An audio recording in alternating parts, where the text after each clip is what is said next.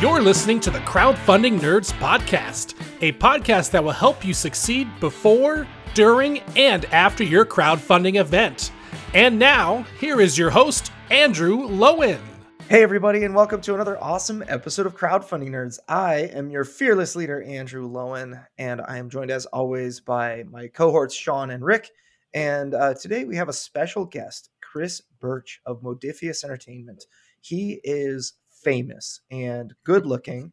He also happens to have a really great Kickstarter, uh, oh, GameFound project up called Skyrim that you may or may not have heard us rave about on every episode since we landed the the gig. I'm just so excited to really just draw his wisdom out for you guys in relation to, you know, marketing and, and helping you guys do better in your future crowdfunding efforts. And welcome to the show, Chris. Hi, thanks a lot. Thanks for having me. First question How do you make it through life being so good looking and running a company?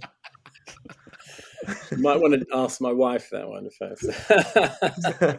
well, I, I, couldn't do it without her. We started the company together, yeah, 10 years ago, a year after we met.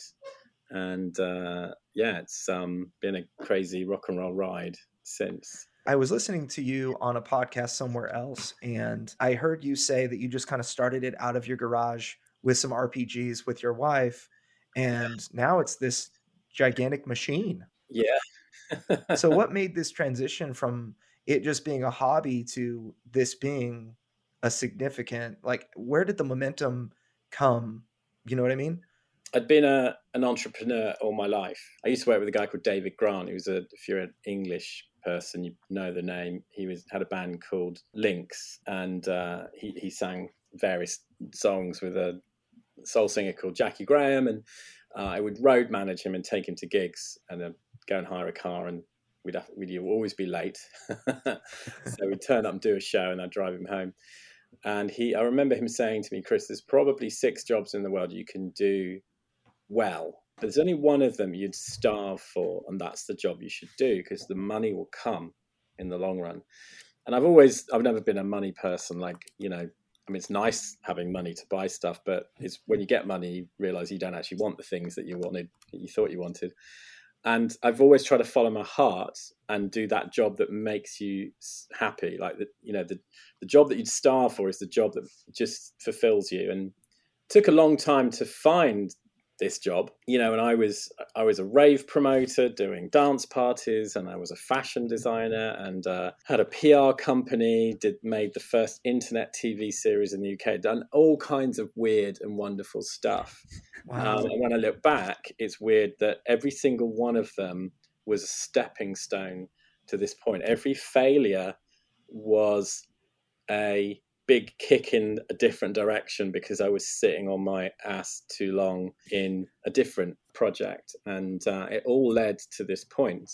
So part of it is you've got to have the passion, you've got to care about it. You've got to care about it so much that you're happy to give up Saturday night and Sunday night and not go to the pub with your mates and not go and play football because you've got to work on the project. I mean, when you've got a new business, you've got to invest all your time into it. I mean, I'm not saying that you should give up all your life forever. You've also got to have a life and you need to step back and be and have a balanced, healthy life. But you do need to work really hard. And that does mean making sacrifices because lots of people don't. And that's why they don't have successful businesses. So you've got to make sacrifices.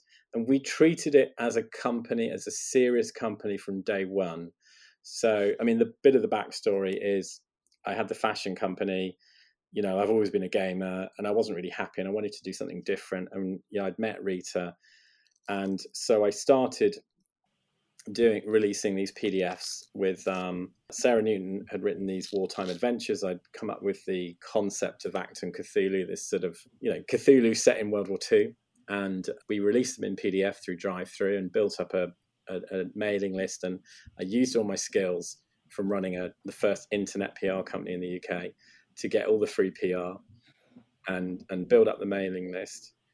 And and then Kickstarter came along. We knew then that we could kind of launch the project, but we thought we would just make twenty grand and and that I would be able to work from home a day a week on this fun project, and it would pay for you know a couple of holidays here and there. and and of course it was a huge success. But our attitude was then like, okay, I'm leaving the company. I'm going to do this full time. And then it was like, okay, what's next? Because we're going to finish these 10 books that we unlocked, you know, in a couple of years.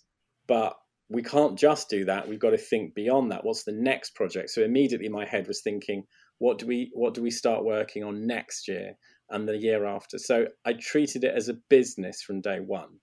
And I'd been running lots of businesses that had gone badly before, and uh, I was determined not to make the same mistake. So we really worked hard to set it up as a business. So whilst we were doing a Kickstarter every year, I just always assumed that that was a the golden goose that was going to fly away one day. That one day we wouldn't be able to use Kickstarter for whatever reason. Like maybe it was uh, flash in a pan, and people would move on to something else, or you know who knows. And so I worked really hard to get distribution sales really from the beginning, like lay the seeds of like, okay, we've got these books coming. Can we sell through you? And so once we hit the point where we could release the books, then we had a distribution revenue. So so that meant we could, you know, we were getting money from Kickstarters, but we were also getting money from distribution. And distribution sells a lot more volume, and more volume means you get lower costs of goods because you can print more books, and that means you make more money on everything. And then I also thought, well, I'm not going to rely on that either because distribution could go away one day. Who knew COVID would come?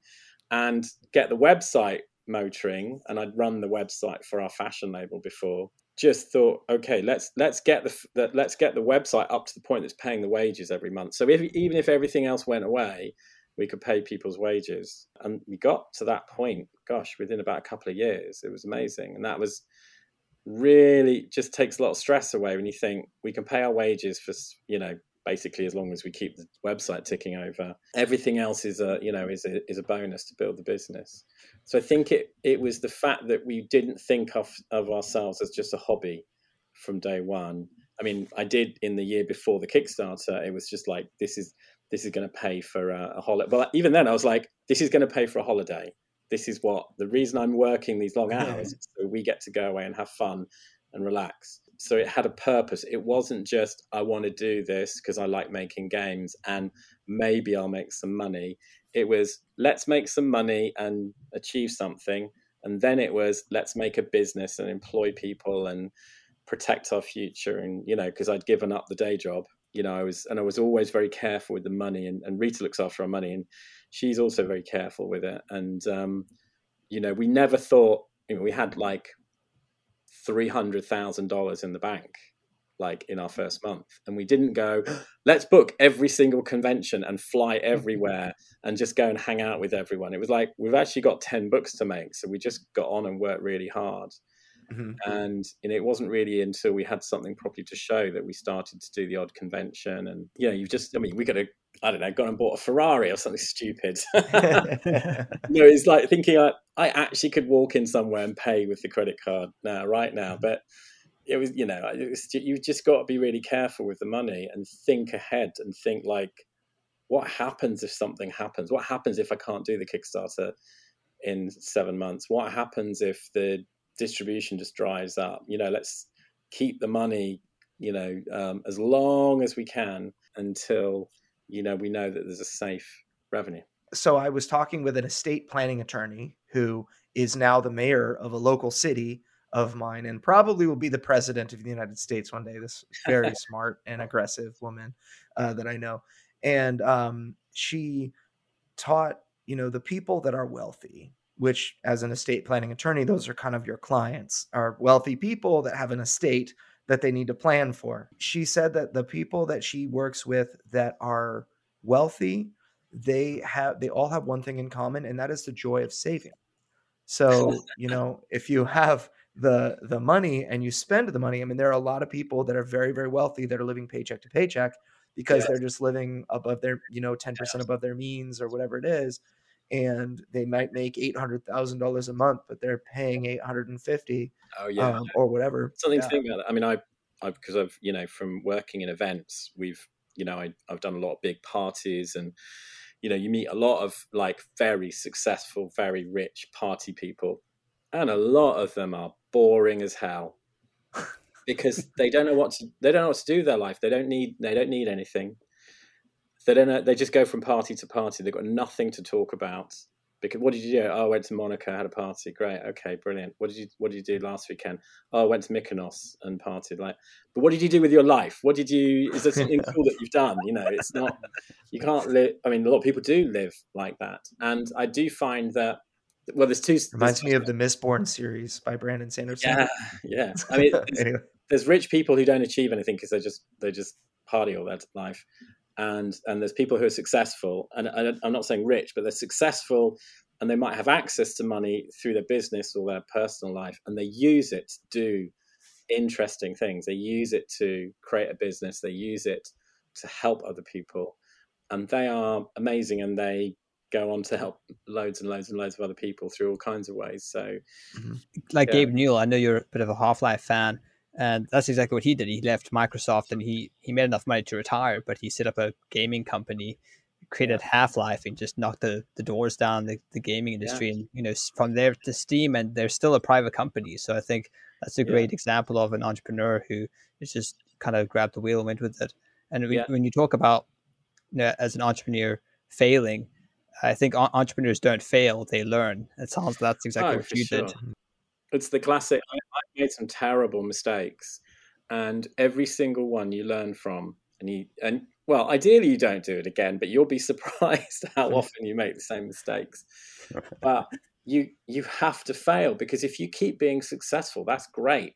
But one day you're going to have the most spectacular fail because you didn't see it coming because you just thought you were amazing and everything was golden. That sounds like me and my cryptocurrency investments.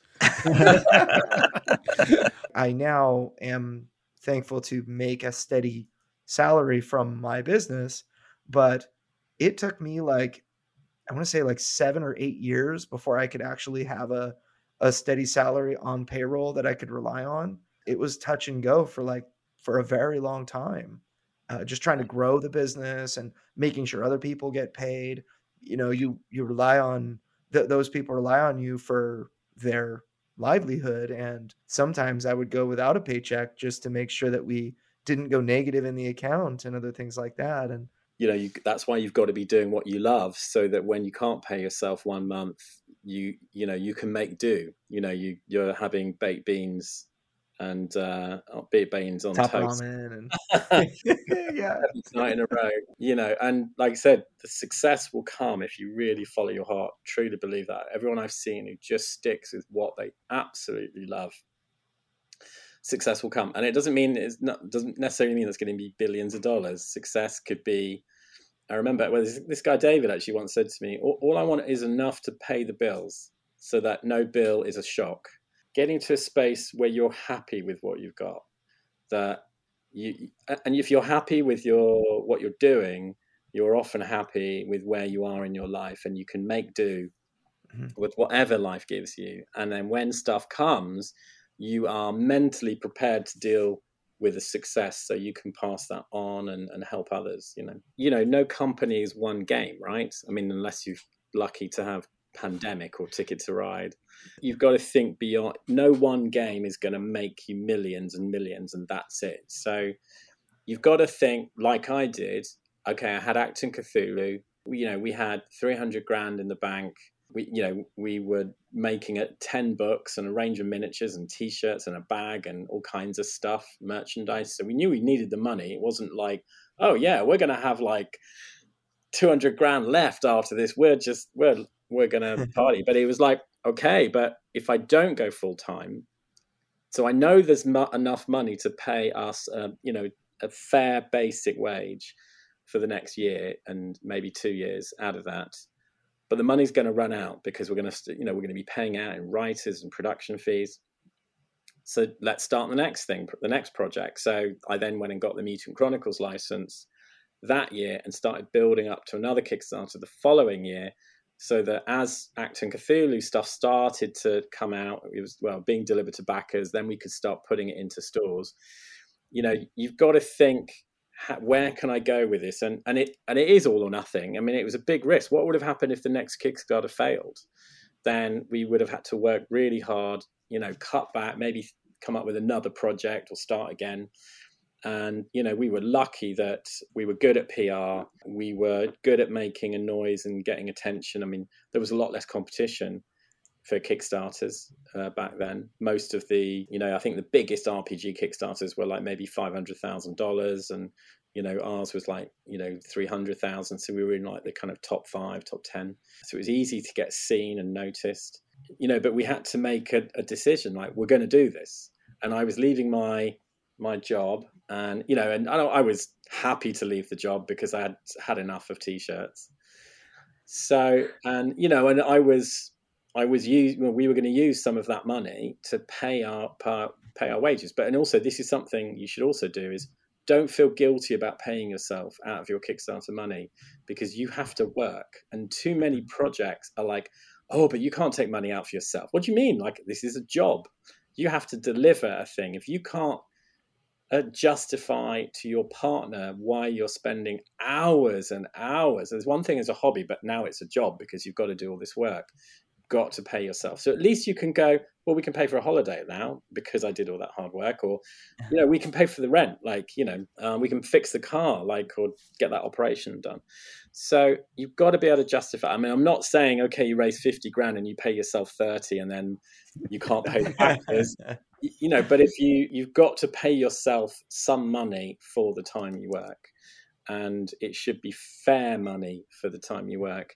But mm-hmm. also start thinking beyond and above that is like where could we go next? Whilst i'm working on this project what other project could i be spinning up that i could kickstart in a, in a year's time as we're delivering this? And then that brings more money in and then we start working on that. And then you know now we're now at a point where we've got you know we've well we, we've just finished selling Achtung Cthulhu it's it's over now but we uh, you know earlier this year we had you know 10 Achtung Cthulhu books we had um uh, 17 Mutant Chronicle books, 20 Conan books, um, uh, 17, 18 odd Infinity books. All those Kickstarters generated crazy numbers of books, probably too many because it took us forever to deliver them.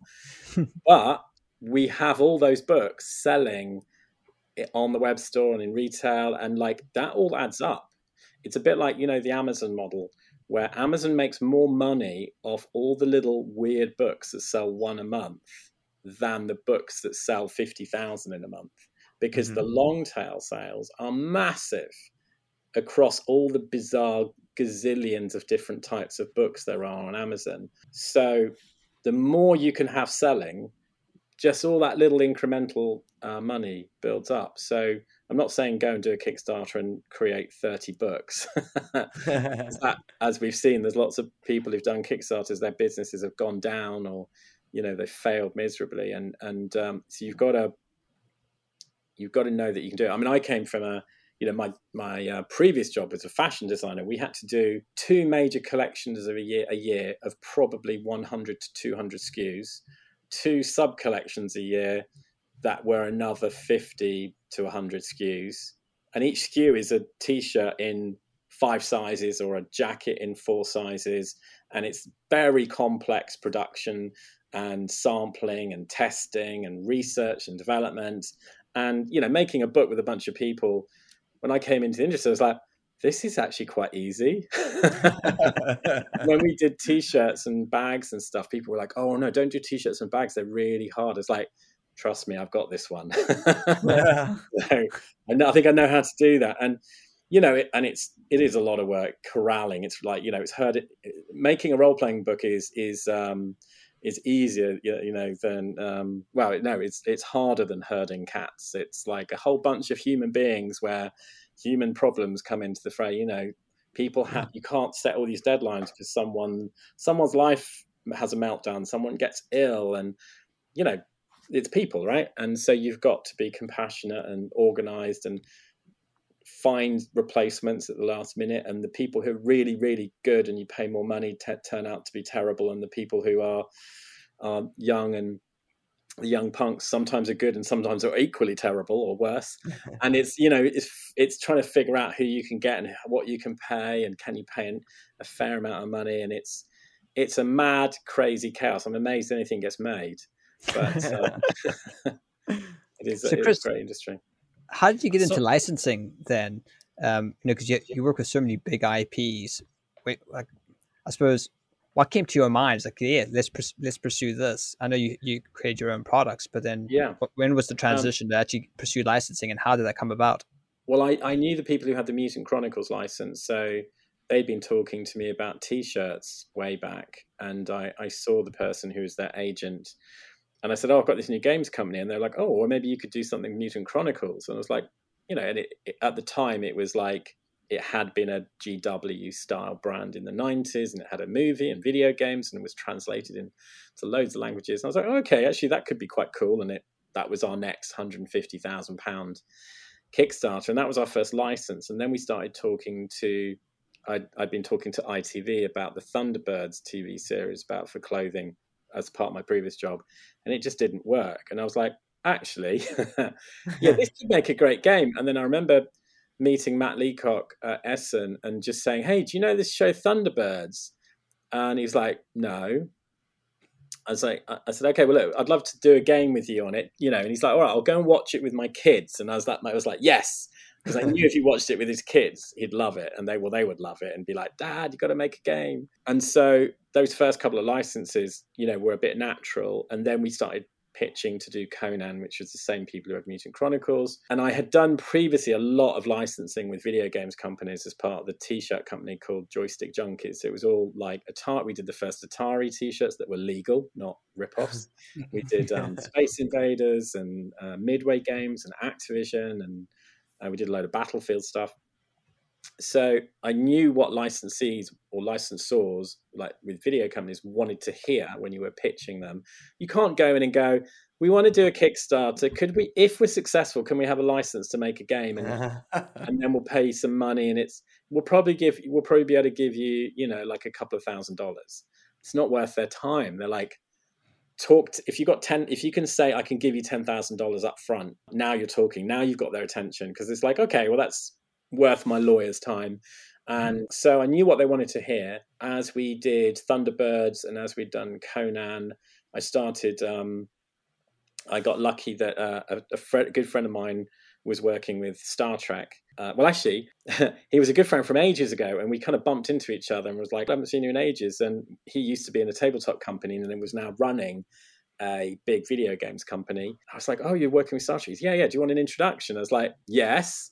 And, but it took four years of talking to them, and because they were a small team and they weren't really doing a huge amount of licensing, and it was a lot of work to license a role playing game. The reason you don't see a lot of role playing games for big video games is because they just don't care.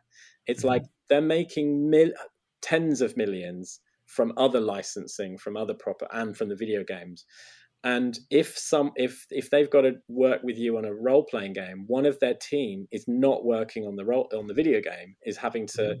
check those fat hundreds of thousands of words that you want to write for their game and it's take it's distracting them and most of them don't have massive licensing teams and so they see it as a, it's just not worth our time unless you get lucky in which case you know the part of the team are big tabletop gamers and really want to see it happen. You know, like I remember reading that the producer of Dishonored was like, "Oh, this would make a great tabletop role playing game. I hope I wish someone would make one one day." You know, so we done, we had done Star Trek, and finally, I remember like getting the email from the vice president of licensing saying, "Okay, we're on. This is the contract for you." I was like, "We're going to do Star Trek," and uh, that was quite an amazing moment. I was like, "Wow, we've made it. We've really made it." And and when we went on pre-order with Star Trek, our web sales tripled overnight, and then we doubled our web sales ongoing from that point.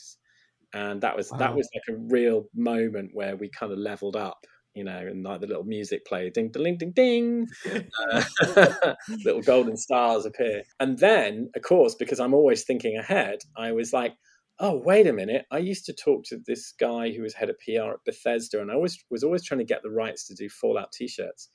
So I got in touch with him, and he was like, okay, you need to speak to this marketing guy. And I got talking to the marketing guy. And two years later, I'm still trying to occasionally talk. And he's like, yeah, yeah, but we're too busy anyway, finally, I'm walking through Hyde Park, and this guy Mike rings me up, and he's like, "Oh, here you want to do something with Fallout? What do you want to do?" I'm like, "Oh," and it's really noisy. I'm like desperately trying to walk into the park somewhere quieter with Rita.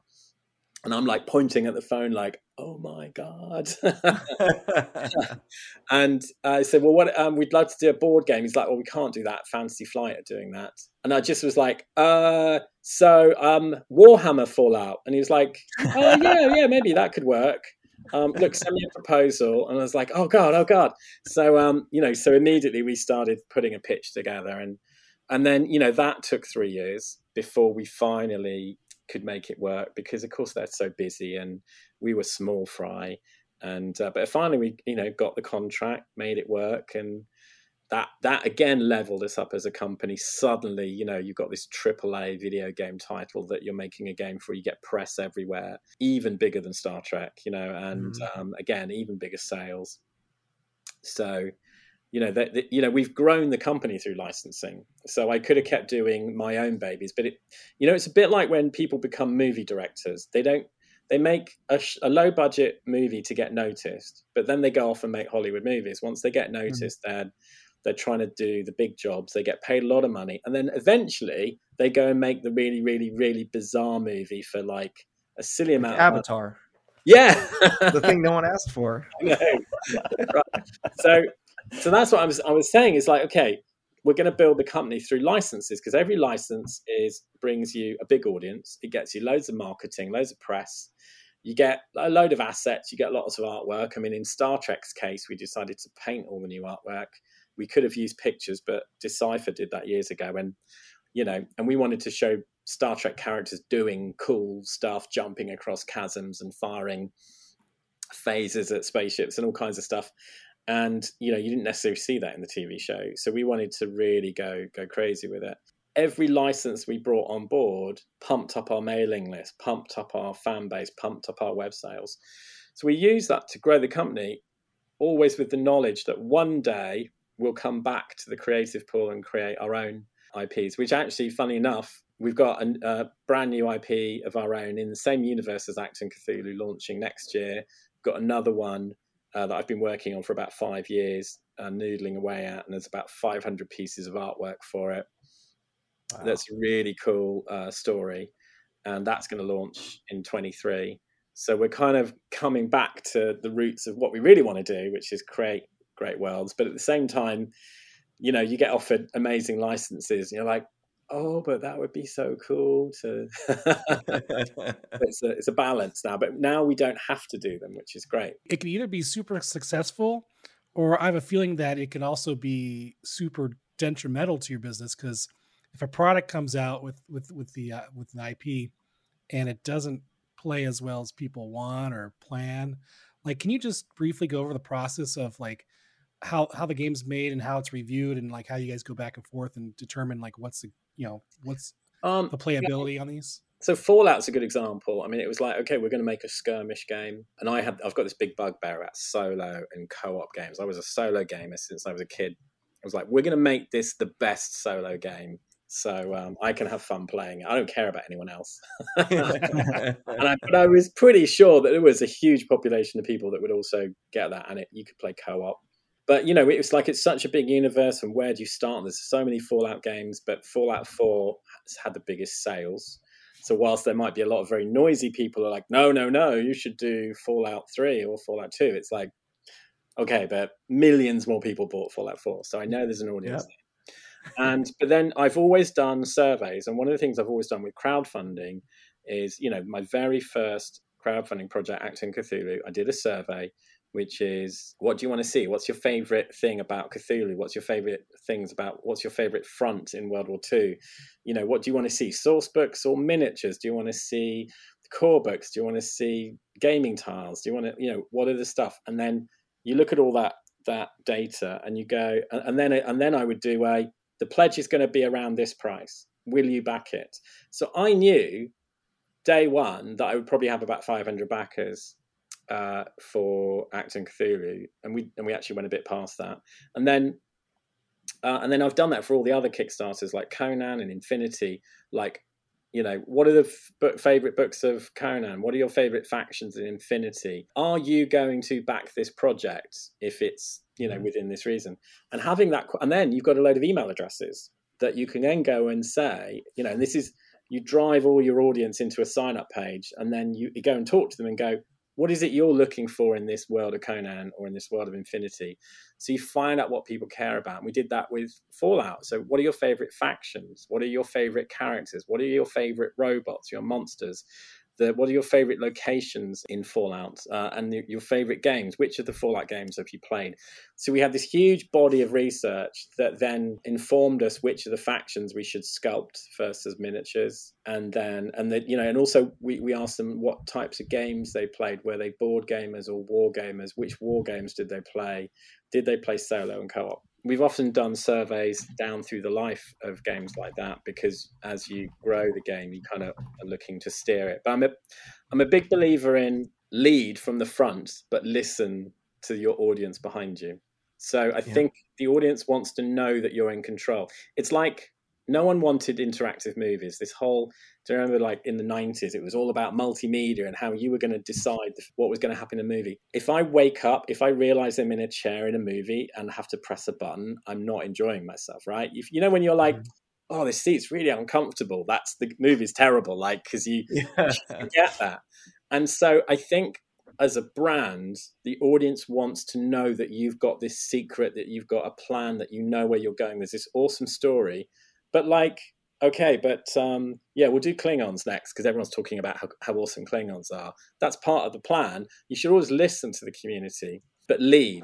Just pull, you know, push forward and be, you know, be creative and passionate and believe in where you're going but have just be steer, steered as a, as a ship, you know, and a ship doesn't mm-hmm. suddenly do a left turn. It kind of bears to the left a bit, but you're still heading to America, you know, uh, as uh, Christopher Columbus or whatever. You're kind of, but you'll probably end up in South America, maybe not in, you know, Florida or whatever. So, yeah, you know, I, I love what you said about surveying and getting, you know, getting your audience's buy-in, I think is so important you know when, when we were going to kickstarter with deliverance we had this uh you know a plan for generally the base game is going to be you know i want it to be under $60 if i can get it to $59 that price point is really important mm. then all gameplay content will be the next pledge level and then we're actually a lot like skyrim you know the cosmetic stuff is in the you know final pledge tier mm. and my thought was you know would people be okay with you know, like I mean, if I wanted a neoprene mat that was huge and I wanted metal coins and all that, it's like I it needs to be like 150 bucks, you know, and would people yeah. be willing to pay for that? And I just asked them, and it, they were, yeah. I mean, they were all like, "Well, yes, that's great. I, it's yeah, only 150." Yeah, yeah, no, that's right. I mean, if people are passionate, that uh, within reason, there is no limit. I mean, it's it's finding that magic moment it's like on DriveThruRPG is a good example is that they've done a lot of research that a lot of people charge more than $20 for a core book in pdf and a lot of people charge less but the actual magic number is $20 because at $20 you make the most money from the most people.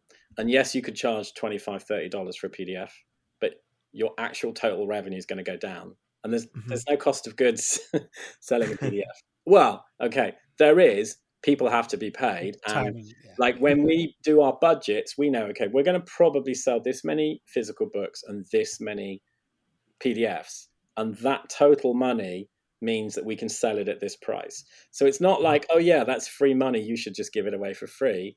We factor in the money that we're going to make from a pdf into the cost price and the margin and paying everyone. So that means we can pay everyone this. But um, you know, so selling it for less than twenty dollars is you you don't sell a lot more. I remember someone did a test with one RPG, and they're like, "Oh, I, I'm sure if I sell it for a buck, that I'm just going to sell hundreds of thousands," and it it didn't because there isn't that audience. There, there isn't mm-hmm. hundreds of thousands of people just waiting on DriveThruRPG for a uh, an amazing one dollar bargain. You know, I think yeah, that's the thing is is listening to your audience and having a sense of what's the right number and and also you've got to mm. think logistically like people are saying oh can you can we have the neoprene mat as an add-on it's like well it sounds like a great idea and this is a mistake lots of people make is like well you've got to roll it up to ship it and that means it has to go in a separate shipment. So can your pledge manager calculate two weight-based shipments together mm-hmm. as one cost? Because and then is your customer going to go wait a minute why is my shipping so crazy? And you haven't communicated that well because you ordered the neoprene mat you've now got two shipping costs. And mm-hmm. um, so it works with the deluxe pledge because it's a big long box and it's going to be along the top but it doesn't work with anything else. So we've got to figure out and if you do all that work, is it actually just going to be 50 people who order it separately, or is it? Yeah. Uh, and and also there's an incentive to to you know upgrade to get the neoprene mat if they can't get it anywhere else. And it's there's also logistics. Are you making your life? Are you giving yourself days of work for you know 20 people, or 50 people? If it was 5,000 people, maybe you know it's worthwhile. But you've got to also consider workload and should you bother doing this? Yeah, I think that that's so so important. So you have a lot of experience on Kickstarter and Skyrim is now on GameFound. I know that we have, you know, about two weeks left in your Skyrim campaign as of the yeah. time of our recording this podcast, and you've made one point one five million dollars with Skyrim right now. The other interesting, we've had a lot of people go, "Oh, you should be like at three or four million. You should have like five or six languages. Why haven't you got all the languages?" They're like, well, We've got 12 languages we're negotiating with. Yeah. If we went live with 12 languages as part of this project, we wouldn't have started this for another year because it would have taken a year to plan. And can you imagine trying to do all the updates? And can you imagine the delays afterwards to deliver the project? So most people have like three or four major languages. Like we've got 12 minimum. We've got like more people contact. There's so many languages want to translate this game. So and the other thing is that there is this sort of perception that if you don't have millions and millions and millions day one, day three, whatever, you're a failure. Yeah. And you've got to. Um, uh, we don't rely on Kickstarter or game or crowdfunding, so we're also doing this global deal for distribution, and we don't want to kill retail with this. We want this because mm-hmm. I really genuinely believe that retail is very, very, very important to the success of a game in the community. That it's we can ship it out from the crowdfunding and it goes out and people start playing it. But if a retailer doesn't have it on their table and they're like, "Hey, Dave, have you seen this new game? This is you like these types of games? Check it out." And he's like, oh, "Okay, great, I'll buy it. I didn't know that existed because I'm not online and I'm not. I don't yeah. go on Facebook." There's a massive, massive, massive audience of gamers that you never reach through Facebook. You never reach through yeah. Google and you never reach through your website. They just go into local their local store and they rely on this store owner going, Hey, you know you like adventure games, I've got a thing for you. Or I've got that new war game that you would you know, I was telling you about. And they rely on the stores to deliver that into customers' hands. It's really important that we destroy the whole potential mm-hmm. for retail to support this game. So that's our we're walking a fine line of like, we're doing fine because yep. we're going to do really well in retail later on, and retail's like jumping all over this. Like we've got a, you know, we're going to have a massive production, second production run for distrib- for languages, and so we want to make sure that's not delayed by the English edition. And we're also balancing that. There's always a temptation of like, oh, what if we'd unlocked another box with like five big dragons, and then we did this like, you know, Frost Atronach that's this big and it'll be really cool.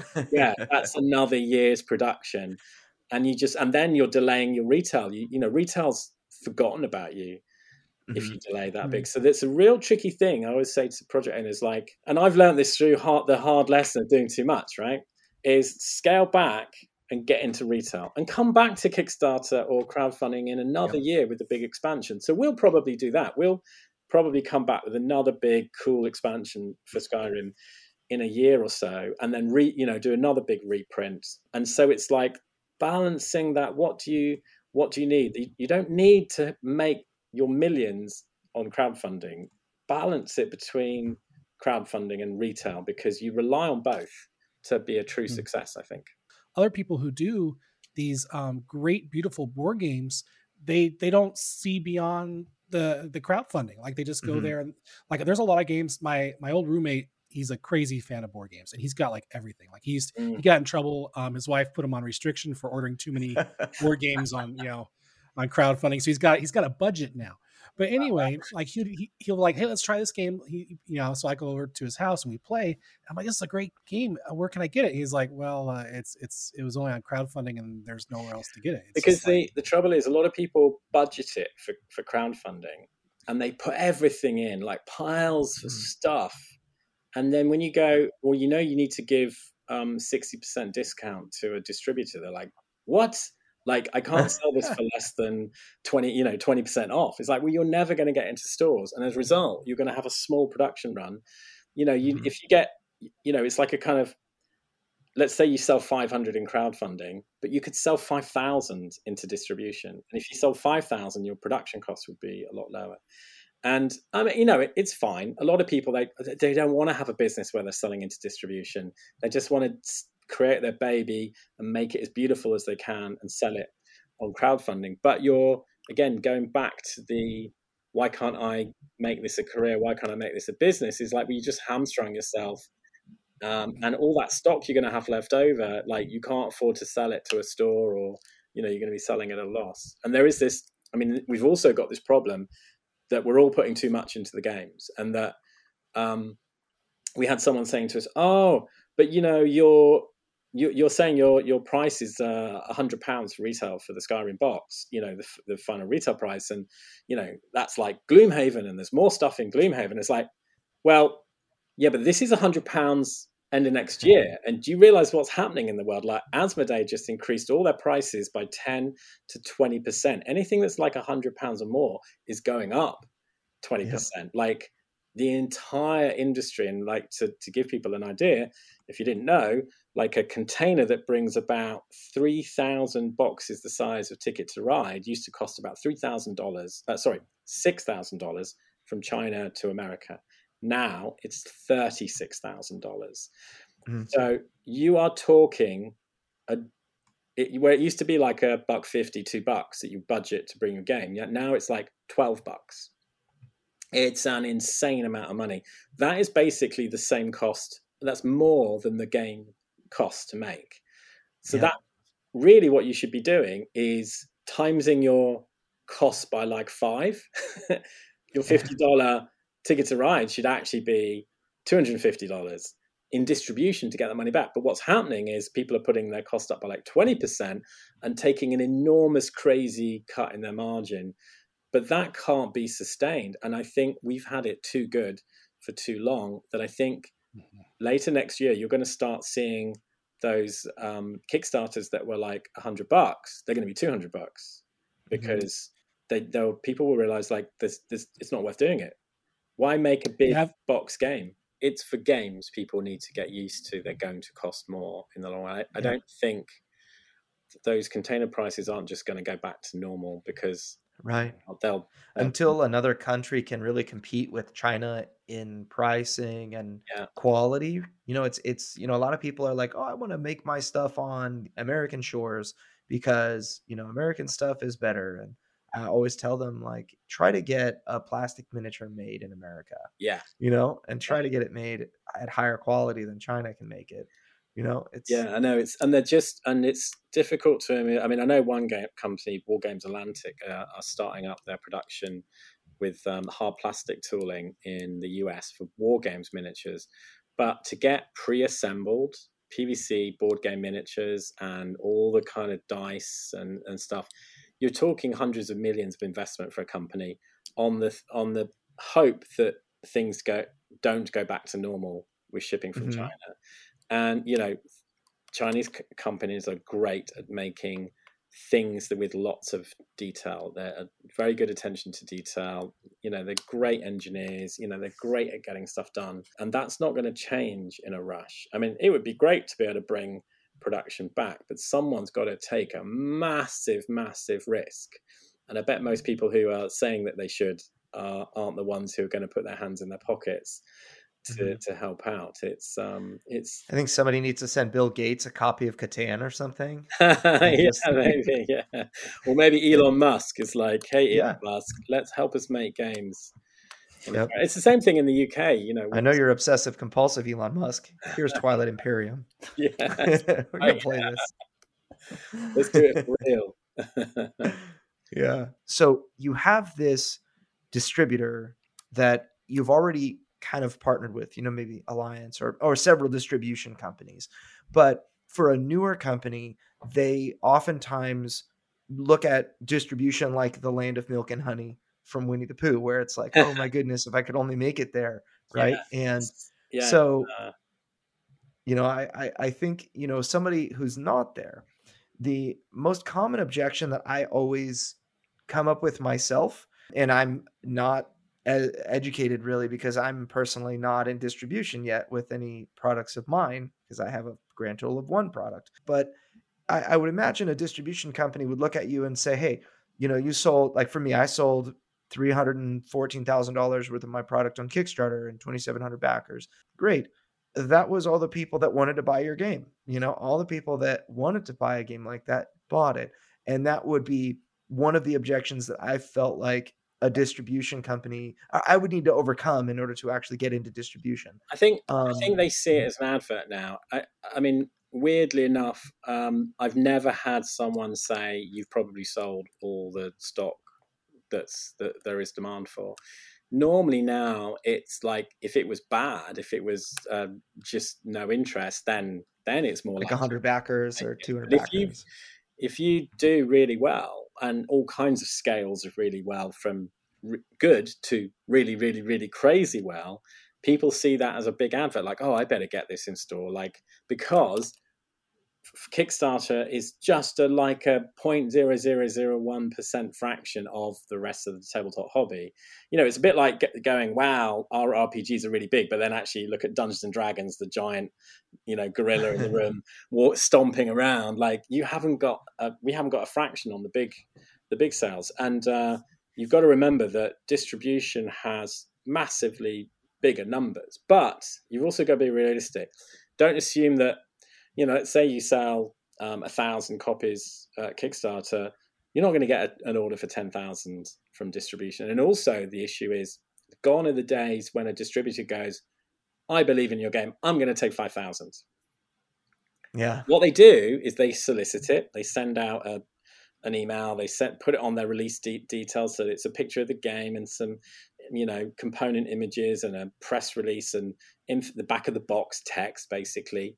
And it goes out to all the retailers, and the retailers go, "Yeah, it's not for me," uh, or they go, "Looks interesting. Oh, well, there's a new ticket to ride this week. I'll have that instead." Or some of them go, "I'll try one of those." And so the distributor gets orders for like 57 and they order 58 from you. And so they don't go, this is great. You know, if if we start, I mean, they know roughly how much it might be that they get orders for 50, they order 100 because they've got a good feeling. But actually, more and more now, we're seeing that they order just in time. So they'll order just a couple more, maybe 10% over. And, and most of the time, the very big one, let's put not put a name to it, the very big distributor is out all the time because they're too busy and don't reorder on time. And I have no Mhm. endless, endless, endless retailers come to me and go, uh, "Can't get your stock.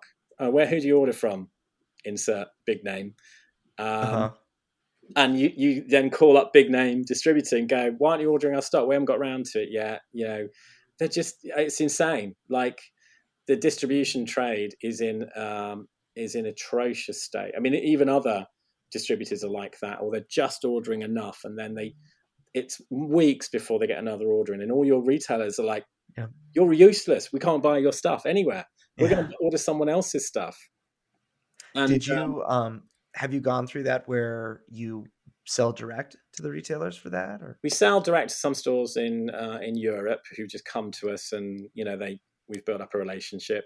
We're about to open a, a wholesale back end for our US web store and our UK web store, so that actually to save Rita's um, brain from melting because every time a retailer contacts and it's usually a small order and then it's you know it's time consuming. So we can just give them a store account. Here's your store discount. We've checked that you're a retailer go and buy stuff. You'll have to pay up front you know because it's a store and it just takes all that effort. But then we can start promoting it to all the U, all, all the us retailers that are saying we can't get your stuff. So then they've got no excuse. Maybe Chris, if you just want to quickly go over what, what's been the biggest challenge in marketing the Skyrim board game at this present time, or maybe something that you thought wasn't going to be an issue, it was, and maybe it's a clever way of how you overcame that objection or that challenge in marketing. well actually the tabletop simulator side of what we did is the fact it was both our limitation and our strength and i knew it was a problem because of course lots of the big reviewers are like well we can't do a review because we haven't got a thing and um, So then I was like, well, but we could do this interview with you and show you the game and do a recording and, and have some of the design team. And we turned it into our strength that, um, that we, and, and also it meant we were able to do the shows with them and be talking to them and getting across some of the key facts about the game, which wouldn't have happened if they'd had a physical prototype. They would have been doing their review. And, you know, pe- there's you know, a lot of fans will also see more value in in that as well. But we were able. I mean, I've been doing three, four interviews and demos a day, and streams with different people, and we've now suddenly got dozens of videos coming out. And um, I mean, in general, people love the game and the fact that the fans can try the game and the, we put a lot of effort into tabletop simulator. It's quite hard work to get it looking good and and mm. you and user friendly. And that's really worked because you know if you weren't sure you could just go and try it for yourself and, and see if it was any good. So that's that's been good. Uh, and i think the other thing is just having more help. Just you know even if it's someone that can just answer you know all the questions based on the faq and then let you know okay there's two or three you need to answer that's a, a really big thing um, i'd always say because you know the more energy you've got for the important stuff um, the more you can do. So, and that being said, that's all the time we have for this week's episode of Crowdfunding Nerds. A big shout out to Chris Birch of Modiphius. Um, check out their latest game, still on GameFound. Uh, Elder Scrolls Five. You'll have, you'll have about three days left to to get get in there and get this phenomenal board game.